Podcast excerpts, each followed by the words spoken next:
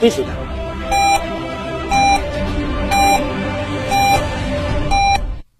一零四五沈阳新闻广播提醒您，现在是下午一点整，我是笑江。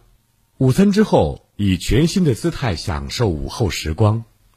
幸福不是拥有了多少，而是能感受多少。在拥有的时候，更懂得珍惜。饿了么联动沈阳两百家商户，投放二十万食安封签，保障外卖食品安全，降低二次污染，打造防疫安心外卖榜单，让您放心点餐。投放饿了么无接触智能取餐柜，开关门自动杀菌消毒，外卖箱消毒，骑手全员核酸检测，让您吃的安心。疫情居家不慌张，饿了么平台上也可以买到米面油菜等必需品，助力疫情防控，保护自己，保卫城市。糖尿病必须终身服药吗？并发症怎样才能康复？难以控制的血糖、血压、血脂，糖尿病、心脏病、脑血管病，各种老慢病到底该如何治疗？对话大医生，带你重新认识糖尿病及各种老慢病，让糖尿病患者吃饱吃好，血糖不高，减少并发症，让各种老慢病患者提高生活质量，延长生命周期。对话大医生。每天下午十三点三十至十四点三十，每天晚上十七点三十至十八点三十，与您相约沈阳新闻广播 FM 幺零四点五，栏目热线零二四六七八五五八幺七零二四六七八五五八幺七零二四六七八五五八幺七零二四六七八五五八幺七。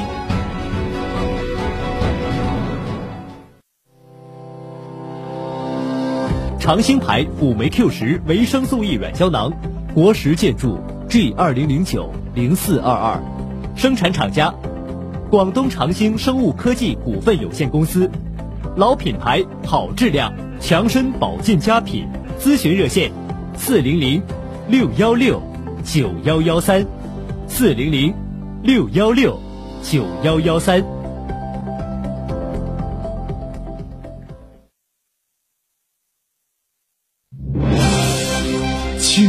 天下，引领变化。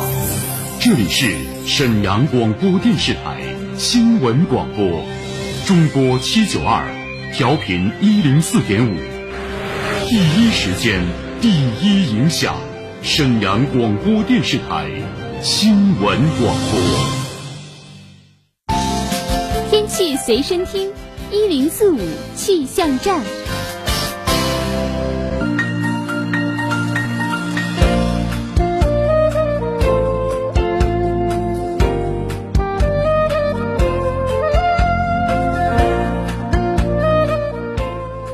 下午好，各位朋友，您现在正在锁定的是 FM 一零四点五沈阳新闻广播，欢迎来到一零四五气象站，我们一起来关注一下沈阳市的天气情况。今天白天天气晴，有时多云，可能伴有浮尘或扬沙，西南风六到七级，阵风八到九级，最高气温三十摄氏度。今天夜间天气晴，有时多云，西南风五到六级，阵风七到八级，最低气温十五摄氏度。明天天气多云转雷阵雨，西南风六级，最高气温二十八摄氏度，最低气温十一摄氏度。后天天气多云转晴，西北风四级，最高气温十八摄氏度，最低气温六摄氏度。接下来您将收听到的是辣姐有话要说。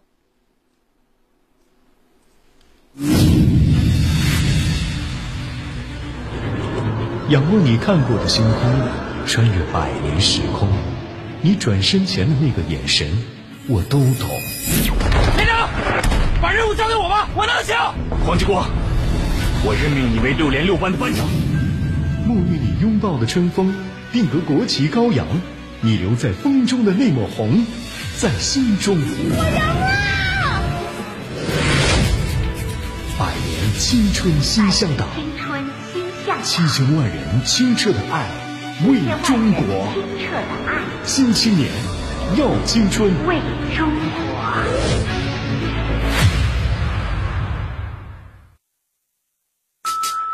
无论是主料、辅料。还是调味料，辣椒都是宠儿。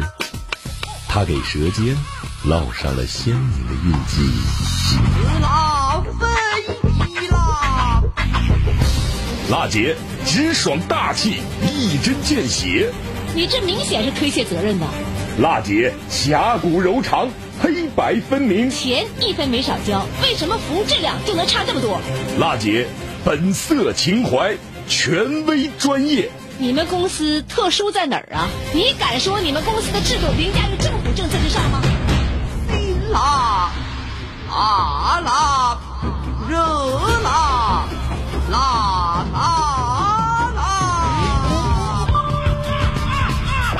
辣姐有话要说。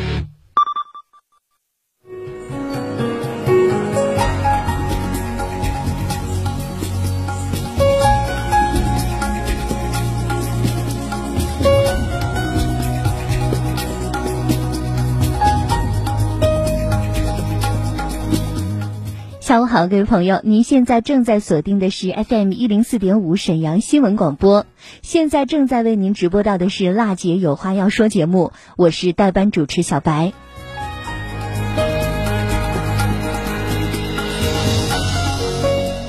一起来关注今天的疫情资讯。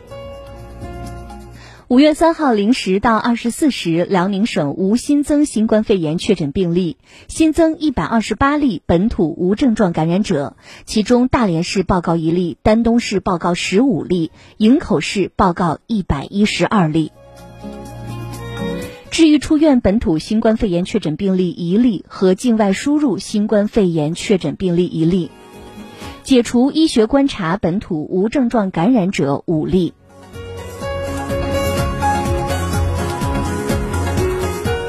五月三号，全省疫情防控工作视频调度会议召开，市委副书记、市长吕志成在沈阳分会场参加会议，并汇报沈阳市相关工作情况。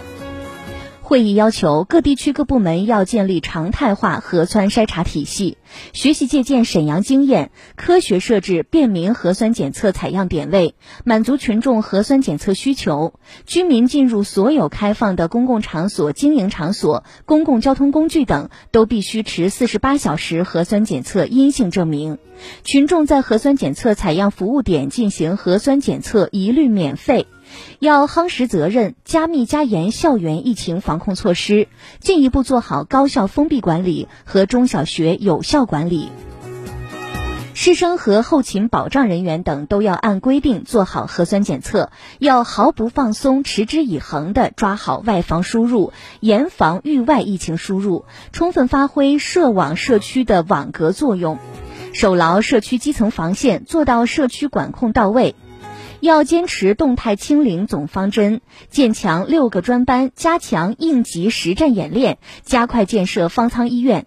一旦发现疫情，能够以快制快，以快制变，有效阻断社会面传播，迅速歼灭疫情。市领导苏立明、单毅在沈阳分会场参加会议。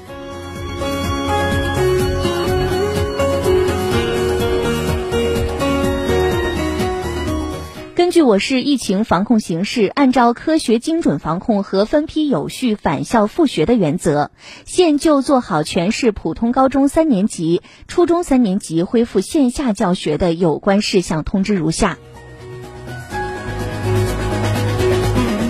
一、五月六日起，全市普通高中三年级、初中三年级恢复线下教学；二、各地区各学校要严格按照沈阳市中小学疫情防控期间返校复学工作方案要求，做好各项准备工作。师生员工需持返校日前连续三天的核酸检测阴性报告和十四天健康监测记录返校。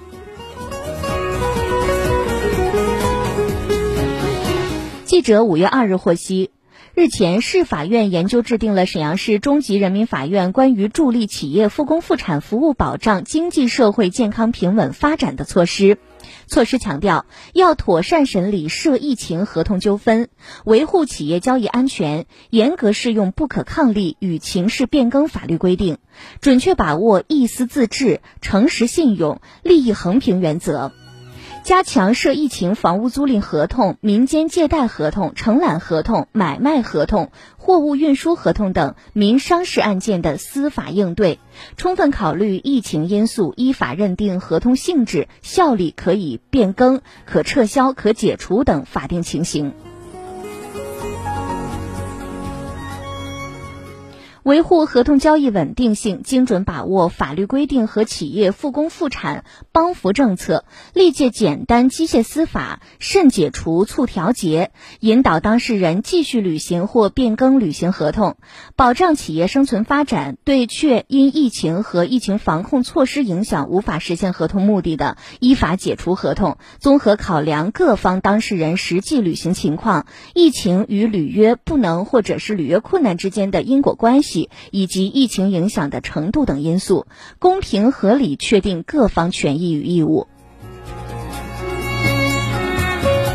妥善审理涉疫情劳动争议。统筹保护企业稳定用工，坚持保护劳动者合法权益和维护企业生存发展并重原则，妥善审理因疫情防控产生的劳动者治疗、隔离及企业停工停产等引发的支付劳动者工资报酬、违法解除劳动合同等各类劳动争议案件。确保劳动关系和谐稳定，避免企业大规模裁员，加强与人社部门、劳动仲裁机构、工会等单位的密密切配合，发挥联动调解机制作用，引导劳动者正确对待企业为应对疫情影响采取的临时性自救行为，支持企业采取缩短工时、轮岗轮休、调整薪酬等方式与劳动者共度难关，积极复工复产。此外，措施还提到要强化执行工作力度，及时兑现胜诉企业权益，畅通诉起涉诉讼的绿色通道，努力减轻企业诉累，延伸司法服务职能，助力企业防范化解法律风险，精准保障服务重大项目建设，助力沈阳全面振兴、全方位振兴等。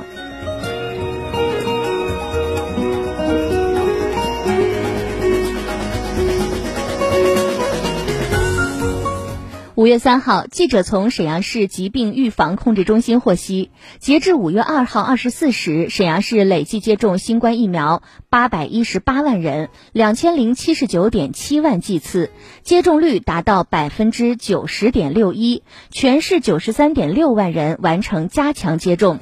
沈阳市疾病预防控制中心副主任董桂华呼吁，沈城尚有四十二点二七万老年人未接种新冠疫苗，符合条件的老年人应尽快接种。董桂华介绍，目前省城六十岁以上老年人已接种一百六十七点五七万人，四百三十五点三七万剂次，一百五十三点八万人完成全程接种，接种率和全程接种率分别达百分之七十九点八五和百分之七十三点三。为方便老年人接种新冠疫苗，在固定的接种方舱和接种点位外，省城还设置了很多流动接种车。沈阳市皇姑区中医院院长冯春玲介绍，目前皇姑区一共设有十辆流动新冠疫苗接种车，皇姑区中医院负责其中两辆接种车的新冠疫苗接种工作。五一期间，组织全体党员干部和医护人员利用流动车，每天早七时到晚七时深入街巷为老年人接种新冠疫苗。除了流动接种车，皇姑区中医院的医护人员还通过上门的方式，为行动不便的老年人提供新冠疫苗接种服务，满足老年人的接种需求。目前，老年人新冠疫苗接种工作正在有序推进，但仍有一定的困难和阻力，还需要进一步加大力度，确保老年人疫苗接种工作尽早完成。董桂华介绍，在全市重点开展推进老年人新冠疫苗接种工作以来，两周内已经有十万余的老年人完成了新冠疫苗接种，但仍有四十多万老年人没有接种新冠疫苗，特别是八十岁以上的老年人，接种率仅为四成。董桂华说，接种新冠疫苗的阻力主要还是来自认识的误区。那这些认识的误区都有哪些呢？广告过后，我们再来跟大家分享。您现在正在锁定到的是 FM 一零四点五沈阳新闻广播。正在为您直播的节目是辣姐有话要说我是代班主持小白。我们广告过后再继续回来。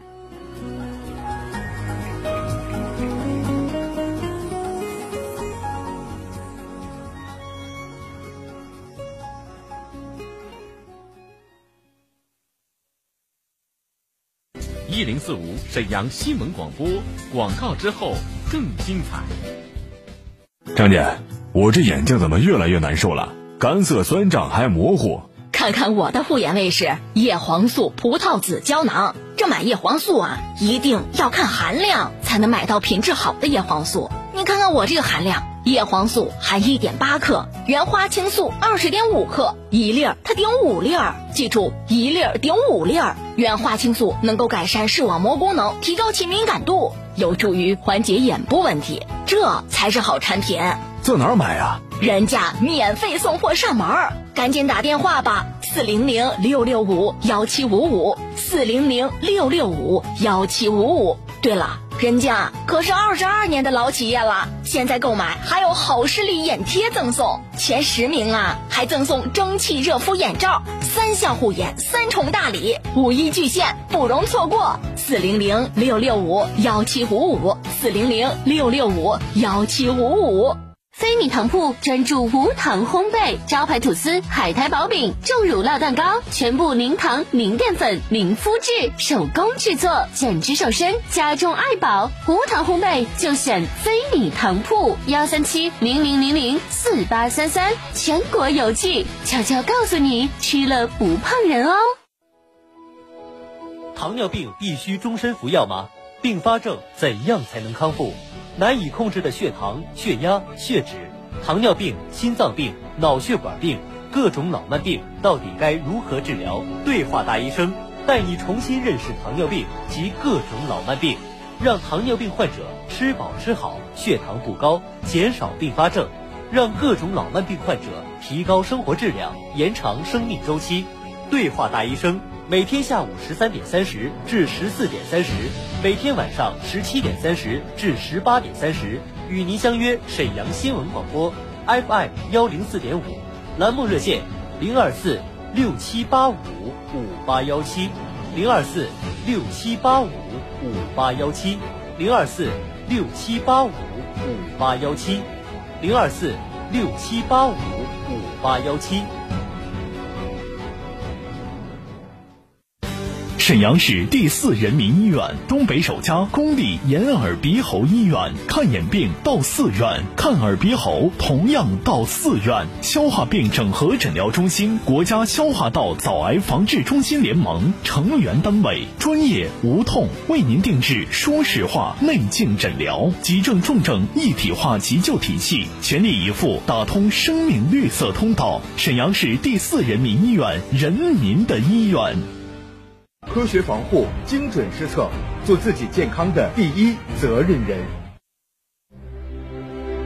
每一个你，都是这座城市的英雄。感谢每一个守护家园的你，感谢每一个绝不言弃的你，感谢每一个共担风雨的你。保护自己，保卫城市。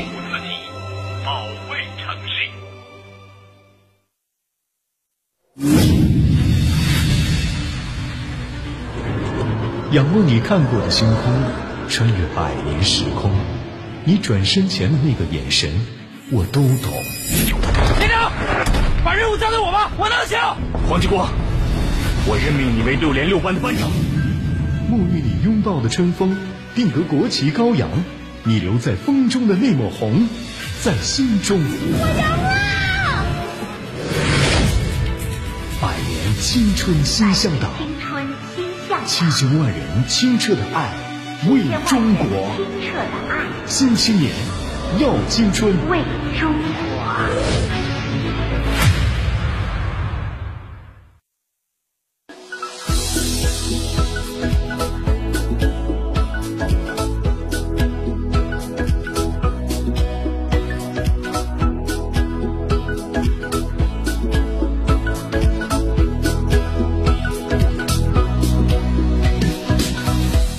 广告过后，欢迎回来。您现在正在锁定的是 FM 一零四点五沈阳新闻广播。现在正在为您直播到的是《辣姐有话要说》节目，我是代班主持小白。继续来关注新闻资讯。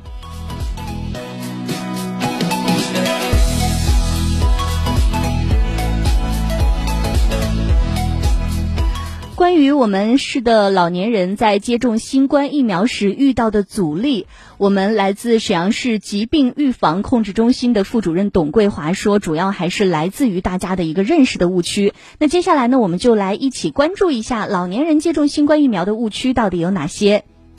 首先，误区一就是有很多人认为年龄大接种新冠疫苗会有不良的反应。那对这一个误区呢，沈董桂华解释说了，事实证明啊，咱们老年人接种新冠疫苗后的不良反应率呢是远远低于年轻人的，因为老年人的免疫系统敏感性和年轻人相比是较低的。更不易有反应。目前世界上接种新冠疫苗年龄最大的是一百零九岁，我国的是一百零六岁，沈阳是一百零三岁。我国已经接种新冠疫苗三十多亿剂次，沈阳已经接种两千多万剂次，其中老年人接种了四百三十五点三七万剂次，结果证明是非常安全的。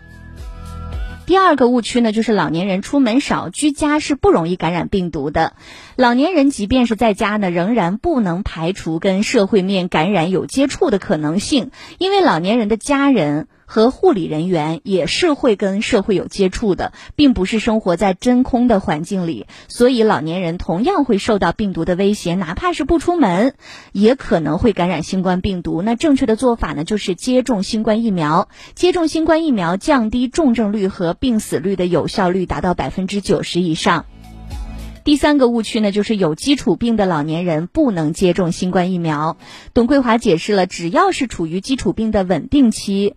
也就是血压、心率、体温等身体指标都是正常的情况下，高血压、冠心病、肿瘤等疾病的患者，在正常用药的情况下，都是可以进行新冠疫苗接种的。如果说咱真的担心身体有问题的话，也可以咨询一下自己的主治医师或者是医务人员，来判定一下能否接种新冠疫苗。大家不要以自己的理解去否定接种新冠疫苗，而是要咨询专业的医护人员。董桂华也呼吁咱们老年人，特别是老年人的亲属啊，多多鼓励、动员老年人尽快的完成疫苗的接种，这也是保护老年人健康的一个重要的手段。沈阳市疾病预防控制中心副主任董桂华介绍说，目前流行的奥密克戎变异株呢，会给老年人，尤其是没有接种新冠疫苗和有慢性基础性疾病的老年人带来严重的危害。接种新冠疫苗对防止患上重症和死亡的效果非常的显著，因此全面提高新冠病毒疫苗老年人的接种率，才能保障老年人的生命安全，能为疫情防控赢得主动，赢得时间。董桂华对市民比较关心新的老年人接种新冠疫苗的高频问题也进行了解释。首先，大家比较关注的问题就是老年人接种新冠疫苗的最高年龄有没有限制呢？老年人呢是新冠疫苗接种的优先人群之一。从年龄上来说呢，目前新冠疫苗只有年龄下限的要求，没有年龄上限的规定。六十岁以上的老年人接种新冠疫苗的时候应该注意些什么呢？接种新冠疫苗之前，老年人要了解自己是否处于于慢性病稳定期，如果自己拿不准，要提前咨询医生，要提前做好预约，尽量避免现场长时间的等待。在接种疫苗的时候，咱们要穿宽松的衣服，便于接种。要注意从官方的渠道来了解新冠疫苗的相关信息，避免虚假不实信息的误导和干扰。在接种的时候呢，需要携带相关的证件，并且做好个人防护，配合现场预防接种工作人员询问，如实的提供自己本人的健康状况和接种禁忌等信息。必要的时候呢，老年人要有亲属陪伴，避免摔倒等意外发生。完成接种以后呢，需要在现场留观三十分钟。在接种疫苗以后呢，要保持生活处于一个平稳的状态。个别的受众者呢，可能会出现发热、乏力、头疼、全身酸疼等一般的反应。通常呢，这个是不需要特殊的处理的。如果说受众者感觉到比较重的不适症状，持续的时间比较长，那就尽快联系接种的单位或者是医生。老年人接种新冠疫苗，怎样防止出现耦合反应呢？耦合反应是什么意思呢？它就是指在疫苗接种的过程当中，受众者呢正好是处在一个疾病的潜伏期，或者是发病的前期，疫苗接种以后呢，巧合的发病了。耦合反应它它不是疫苗接种引起的，只是在发生时间上有重合了。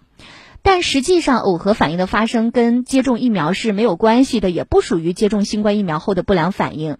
为什么老年人的耦合反应会高一些呢？因为老年人的健康问题多发而且复杂，比如说有的还伴有慢性的基础性疾病，有的表现为慢性疾病的复发，有的呢因为处在某种疾病的潜伏期而患病的风险增高等等。需要注意的就是采取一些延缓接种的措施，可以避免一些耦合反应的发生。但是完全避免是非常困难的。采取延缓接种的对象可以包括正在发热的病人、患有未控制的癫痫病患者、慢性疾病的急性发作期等等。可以等到症状消失或者是慢性病急性发作期以后，再考虑及时接种新冠疫苗。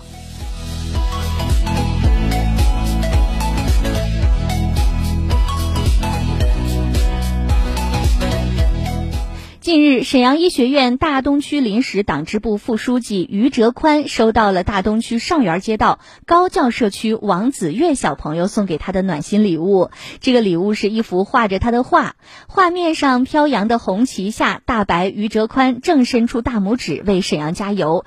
与礼物一道而来的还有高教社区的感谢信，感谢他不顾个人安危，在疫情期间为社区提供志愿服务。于哲宽说：“孩子的话让我很惊喜，也非常感动。我是一名共产党员，不是什么英雄。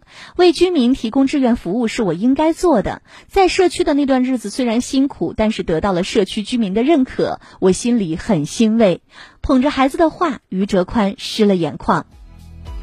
于哲宽是沈阳医学院人事处的一名干部。疫情防控期间，他积极响应号召，主动请战，第一时间下沉到大东区上园街道高教社区，担任沈阳医学院大东区临时党支部副书记。自参加疫情防控以来，于哲宽一直坚守在抗疫一线。无论早晨几点开始核酸检测，他总是第一时间赶到社区。化身大白的他，或担任小区的扫码专员，或对其他志愿者进行扫码培训，或在核酸检测采样现场清点试管，或与上级进行工作任务交接。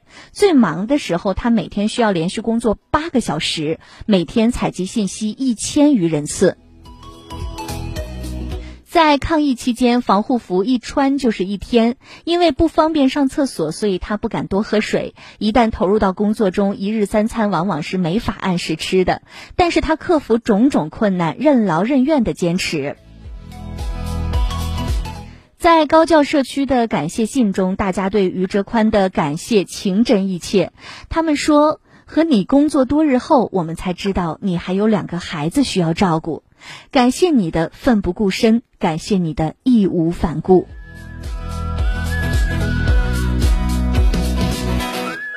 哪里最忙碌、最危险，哪里就有共产党员的身影，哪里就有党旗高高飘扬。于哲宽用自己的实际行动，获得了社区工作者和居民们的高度认可。